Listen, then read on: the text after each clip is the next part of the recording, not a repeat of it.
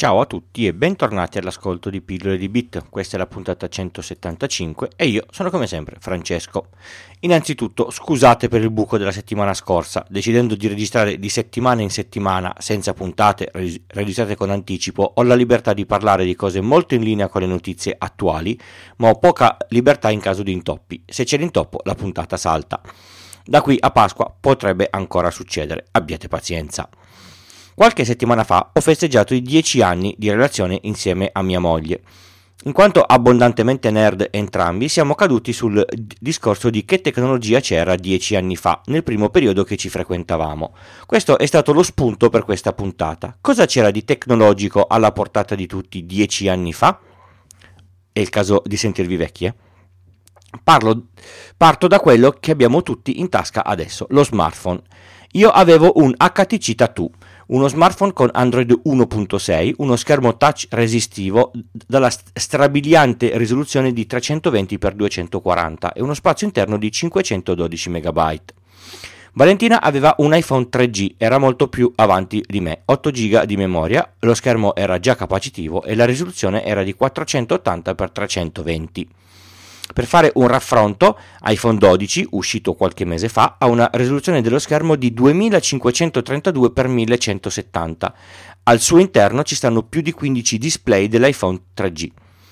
Nel 2011 avevo un contratto che comprendeva i dati da poco più di un anno e il, e il mio tattoo non mi permetteva di avere WhatsApp nato da circa due anni perché Android 1.6 non era supportato. U- usavo solo i messaggi SMS. Vi ricordate che uscivano le Christmas card per avere i messaggi a centinaia per un mese a pochi euro? Il contratto telefonico era ancora di quelli che per una certa cifra a settimana mi, permette, mi, permetteva di avere una certa quantità di telefonate con numeri del mio stesso operatore, ma non con gli altri, per i quali dovevo pagare le tariffazioni al, al minuto con lo scatto alla risposta. Valentina aveva un operatore diverso dal mio, quindi dopo qualche tempo di spese improponibili per poterci parlare, lei abitava a Bergamo, avevo preso un telefono eh, normale di quelli a, a conchiglia per poter parlare con lei senza spendere un'enormità, con la SIM del suo stesso operatore. Sul telefono non c'era ancora l'app della navigazione. Google Maps c'era il servizio ma non la navigazione, così come la conosciamo adesso. N- non c'era Waze così su vasta scala, era appena nato e insomma io viaggiavo ancora seguendo le cartine e le indicazioni dei cartelli est- est- stradali. Mi comprai un TomTom credo nel 2012 e spento in un cassetto ce l'ho ancora. L'ho pagato un sacco di soldi. La mia automobile, una Fiat 500 versione del 2007, aveva una nuova tecnologia in auto, il Bluetooth, ma solo per le chiamate in viva voce e alcuni comandi vocali per la composizione dei numeri e poco altro. La musica la ascoltavo da CD oppure da chiavetta. Non c'era la, possibilità di ascoltare la musica via Bluetooth con il, con il con il classico protocollo che c'è ora come in tutte le auto. Ascoltavo eh, già podcast come Tecnica Arcana, Destini Incrociati, le prime puntate di Digitalia. Ascoltavo tutto scaricandoli su una chiavetta USB che poi mettevo eh, nella porta in auto con il, con il programma che ho scoperto ancora essere aggiornato Juice mi avevano regalato un iPod nano a un certo punto, di quelli metallizzati, aveva la capacità di 2 giga e avevo iniziato a sincronizzare i podcast tramite iTunes dal PC, solo che la porta USB della 500 non era in grado di, di leggere quel protocollo strano di Apple, così Fiat aveva rilasciato un adattatore alla modica cifra di 70 euro, ve lo ricordo, nel 2010-2011, che permetteva di ascoltare la musica direttamente dall'iPod. Funzionava così bene che, vista la gioia, avevo speso una fortuna per comprare l'iPod con l'hard disk interno, quello da 160 giga, e lì ci ho messo tutta la mia musica. Li ho ancora entrambi spenti. Sicuramente l'iPod nano non si accende più. Quello grande è in un sacchetto di vellutino e ho paura ad accenderlo. Se non si accendesse sarei molto triste. Se usciva un podcast mentre ero in auto, me lo sarei potuto ascoltare solo dopo essere tornato a casa, aver sincronizzato l'iPod con iTunes ed essere tornato in auto. Il mio PC desktop a casa era un Dell comprato direttamente dal sito e sicuramente con un'espansione del disco interno, perché io li, li aprivo tutti, con Windows 7 e due monitor, uno dei quali, il 24 pollici, è ancora il mio secondo monitor sulla mia attuale scrivania. L'avevo pagato veramente una fucilata. Non avevo idea di cosa fossero i, i, Mac, non avevo mai messo le mani su uno di esso se non casualmente a casa di un amico che aveva questo computer con il mouse con un solo tasto e, e credevo che la cosa fosse impossibile e improponibile. Al monitor, al monitor di cui vi, vi, vi, ho detto poco fa avevo anche attaccato la console, una Xbox 360, perché in casa nel 2011 non avevo ancora un televisore Full HD, anzi a pensarci bene forse non, non avevamo ancora un televisore LCD, ma CRT. Le chiavette USB che avevo in tasca erano da 512 MB, forse un, un gigabyte quelle che costavano care ed erano molto capienti. Sicuramente nella porta USB della 500 quelle da 1 GB non venivano lette e dovevano, dovevano essere formatate per forza in FAT, un bello sbattimento. Parliamo di connettività. C'era la ADSL, per la precisione la ADSL 2, quella fino a 20 MB se eri fortunato e se avevi i cavi buoni, con mezzo mega in upload e una banda minima garantita al pari di un modem su linea analogica. La casa era piena di filtri ADSL perché senza quelli ogni volta che qualcuno alzava il telefono la connessione internet cadeva e si sentivano solo parolacce. Sulla parte mobile nel 2011 avevamo già il 3G stabile con le sue evoluzioni e iniziava a farsi strada il 4G. Da quel punto di vista non ci sono stati balzi in avanti epocali se non dal punto di vista contrattuale, molti dati a un costo molto più basso. Nel 2011 c'erano i BlackBerry, ve li ricordate?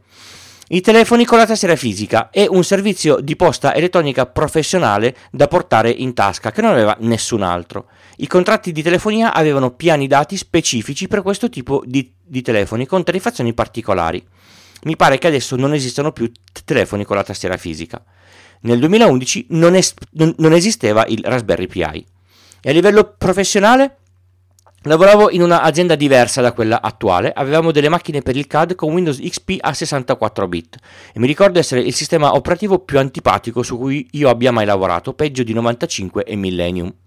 Conoscevo pochissimo Linux e non sapevo che negli switch di rete di un'azienda ci potesse essere una configurazione scritta all'interno. Me ne sono reso conto quando se ne è bruciato uno e quello sostitutivo, con i cavi messi al posto giusto, non funzionava. Insomma, in dieci anni ne ho imparate parecchie di, di, cose, anche che spegnere una S400 tutte le sere per accenderlo tutte le mattine non era, non era proprio una grande idea, chissà se lo fanno ancora.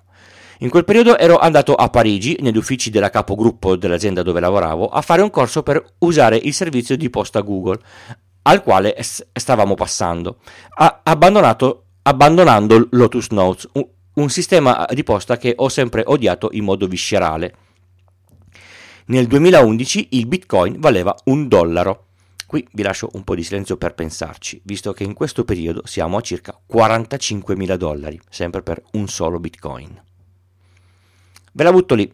Se vi ricordate una sola cosa che vi lascia un po' interdetti su cosa f- facevate di tecnologico nel 2011, mandatemi un messaggio privato su Telegram con, con l'audio, non oltre due, due, minuti, li raccolgo e ci faccio una puntata dedicata.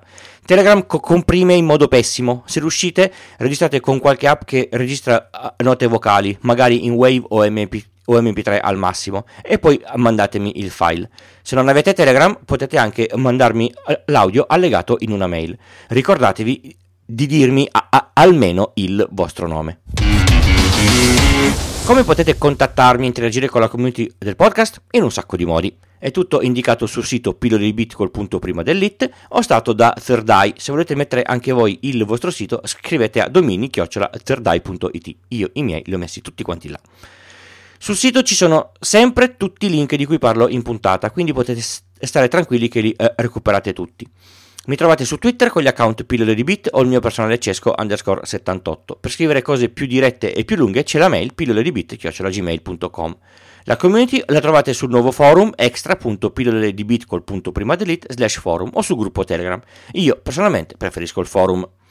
Se il podcast vi piace potreste pensare a una donazione singola o a un abbonamento con importo a scelta. Tutte eh, le istruzioni sono sul sito. Se volete vi posso spedire anche gli adesivi. Potete donare senza spendere usando i link sponsorizzati di Amazon che trovate qua e là sul sito, sul gruppo Telegram o sul forum.